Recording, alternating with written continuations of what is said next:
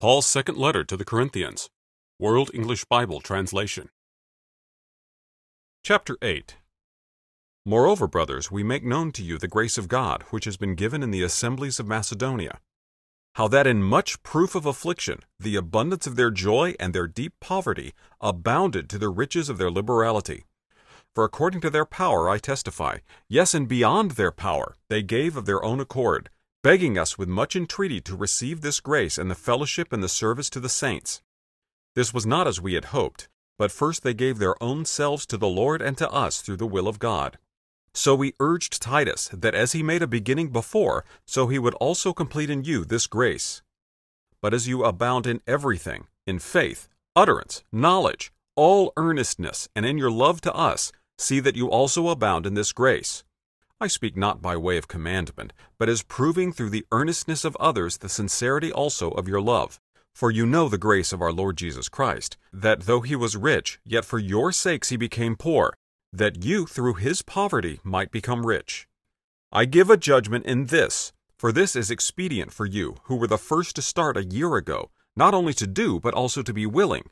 But now complete the doing also, that as there was readiness to be willing, so there may be completion also out of your ability. For if the readiness is there, it is acceptable according to what you have, not according to what you don't have. For this is not that others may be eased and you distressed, but for equality. Your abundance at this present time supplies their lack, that their abundance also may become a supply for your lack, that there may be equality. As it is written, he who gathered much had nothing left over, and he who gathered little had no lack. But thanks be to God who puts the same earnest care for you into the heart of Titus. For he indeed accepted our exhortation, but being himself very earnest, he went out to you of his own accord. We have sent together with him the brother whose praise in the good news is known through all the assemblies.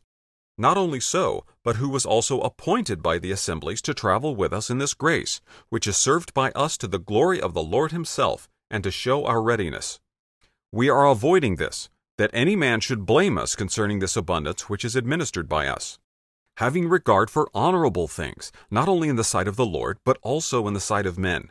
We have sent with them our brother, whom we have many times proved earnest in many things but now much more earnest by reason of the great confidence which he has in you.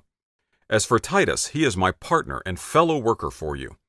As for our brothers, they are the apostles of the assemblies, the glory of Christ.